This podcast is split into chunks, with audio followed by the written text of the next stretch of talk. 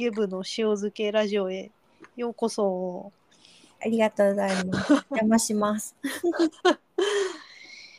いや、りえさんの、あの、まあ、VR の話題は、もう尽きないとは思いますが、どうでしょう、最近の、v、VR 活動は？VR 活動ね、あのーうちの学校の VR 教材で一番こう、はい。安定感があるのが、あの、先生向けの教材で作った VR 難聴疑似体験なんですけど、はい。まあ、去年作って、なんか去年は作りましたみたいな研究発表をいっぱいしてきたんですけど、今年はそれを使って視聴効果を、まあ、データ取ってるところで、今日もへえあの、難聴、聴覚障害生徒さんのいてる学校の先生たちからの依頼で研修会できたんですけど、うん。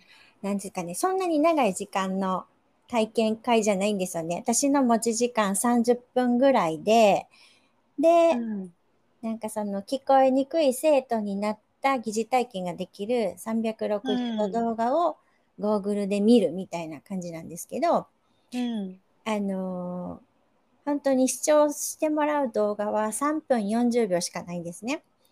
なんだけど、ゴーグルはめて、こう、スタートボタンを押して、で、あの、煩わしい、あの、ウィンドウパネルとか消すのにボタンを押して、みたいな、その、はい。2つ3つボタン押してもらうだけなんですけど、はい。あはい。の、初めてゴーグルかぶる、初めてコントローラー持つ、初めて VR 体験するっていう人に、3分40秒見せるのが本当に大変な感じです。ああ。そうですよ。何初めてだとなかなか。そうですね。すね。なんでそういうイベントとかでもうかぶって見るだけみたいなセッティングを、まあしてはるのと同じことをしてるつもりなんですけど、うん、そのかぶるときに電源ボタンを押されてしまってて、あ あ、それあるある。めっちゃあります、それ。それでもう多分ね、自分はかぶり慣れてるから、ここ電源って分かってて、うんまず触らないけど、初めての人ってそんな分からないしねい。やー、はい。すごいわかります、それ。で、なんか、今何見えますか？って聞いたら、何も見えませんとか、真っ暗ですか？え、そんなはずないけどと思ったら、はって手見たら、人差し指が電源ボタンに触れてて、あそこ電源と思って、切ってるみたいな、なんかいろんなことが起こりますね。ああ、確かに。うん。ちょっとあの位置、微妙ですよね。微妙ですそうよね言われると。かぶってて、押さなきゃいけないときはすごく自然に触れるいい場所ですけど、うん。ね、それが災いして、うん。押しちゃうか時に 押しちゃうみたいな。なんかそういう、こう、なんですかね、こう初めの、初めての人あるあるみたいなのが、ちょっと最近、ああ、こういうことってあるんだな、みたいなのが 最近よく分かってきました。ああ、でも確かに、なんか本当になんか自分も振り返ってみると、なんか本当ちょっとしたことがもういちいち大変でした。うんねえ。でね、あの、まあ、学校とかで集合した同じ空間で複数の人がゴーグルかぶるときにあったらいいなと思ってるシステムがね、あの、まあ、学校のパソコンの実習室みたいなとこだったら、教員機から一斉に起動して、同じ映像を見せるとか、そういう集中管理するシステムがね、実はなんか、クエストに対応したシシステムとかっていうのも、世にはもうすでに存在していて、ええそうなんですあるんですよ。で、へなんかー Wi-Fi 環境じゃなくてもできるみたいな、そういう売りで、なんか作ってる会社とかがあるんですね。で、ちょっとそこへアポ取ってみて、あの、お話聞こうと思ってたんですけど、うん。こちらがアポ取ろうと思ってた企業さんとは別の企業さんから、うんうちこんなんやってます。でも、でもしに行きましょうかみたいなお話をいただいて、明日ちょっと見せていただく機会があるので、うん。なんかそんなにお高くないっていう、お高くない相場がわからないので、お話聞いてるからなんですけど。でもなんかそういうシステムないとね、やっぱりそういうイベントうん開催の時に、本当うんに順番にね、あの、ガーディアンの設定して、そうですよね。大変ですよね。で、準備して、ね、かぶってもらうまで、ちょっとゴーグル放置してると、スリープモードみたいになっちゃったりするじゃないですか。その状態でね、あの、視聴者になる方が体験でかぶっちゃうと、うん。予期せぬとこからスタートしてしまうので、そうですね。であとなんか、あの、スリープモードにさせない裏技で、あの、ゴーグルの中にタオル突っ込んで置いとくといいって聞いたんです。結局、ゴーグル装着してるみたいに、なんか額とかが触れてると、まあ人がはいはい装着してるっていう認識なのらしいんですね。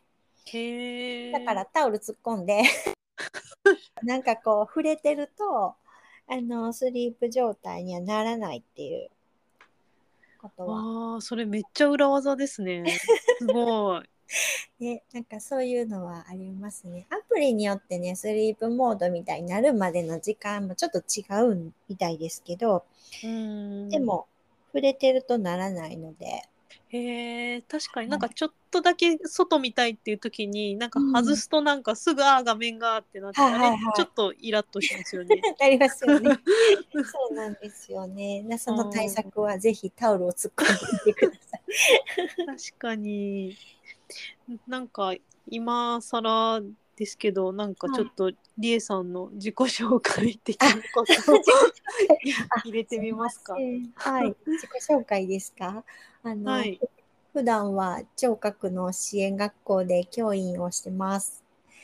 で、2年前から、あの、大阪府の予算をいただいて、VR を教材にする、あの、プロジェクトができました。結構うん大きな予算をいただいて、クエスト2を44台購入して持ってます。けど、私のゴーグルが塩漬けというよりかは、学校のゴーグルが。塩漬けというか、うまく使いこなせていない部分もあるので、ちょっとこれから頑張って使えるように していきたいなと思ってます。ありがとうございます。はい。いやでもりえさん本当になんかいつも VR も AR もなんかこう常にこう新しいことをしてていやなんか本当すごいいつもすごいなと思って見てます。まあ、あの、仕事柄ね、なんか、あのーマルチメディア系の実習とか、そういった担当もあるので、なんか、新しいことする方が生徒も、なんていうんですか、楽しめるのかなと思って。うん、そうですよね。そういうのがあって。うん、なんか同じことすると自分も飽きてしまうので、新しいもの、新しいものって思ってます。ああいやでも本当になんかもう最最先端みたいな感じですよね。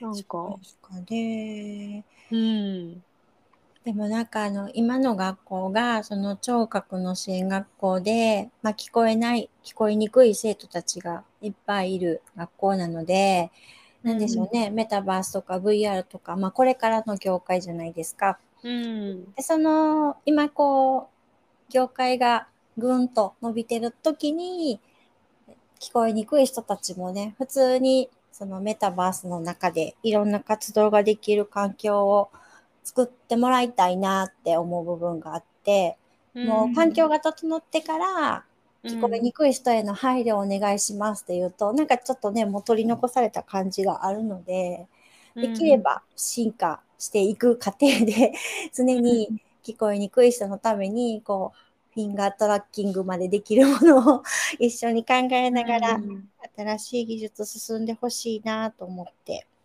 うんね、なかなか発信力がないので伝わりにくいところはあるんですけど、でもまたそれがいろいろ他のそういう学校とかにも広がっていくといいですね。そうですよね。だからうん最近ちょっと頑張って、あの、何ですか、そういうイベントとかセミナーとかやってるとこに行っては、あの、聞こえない人のために みたいな話を 頑張って大学の先生とかに話したりしに行ってるところが大きいですかね。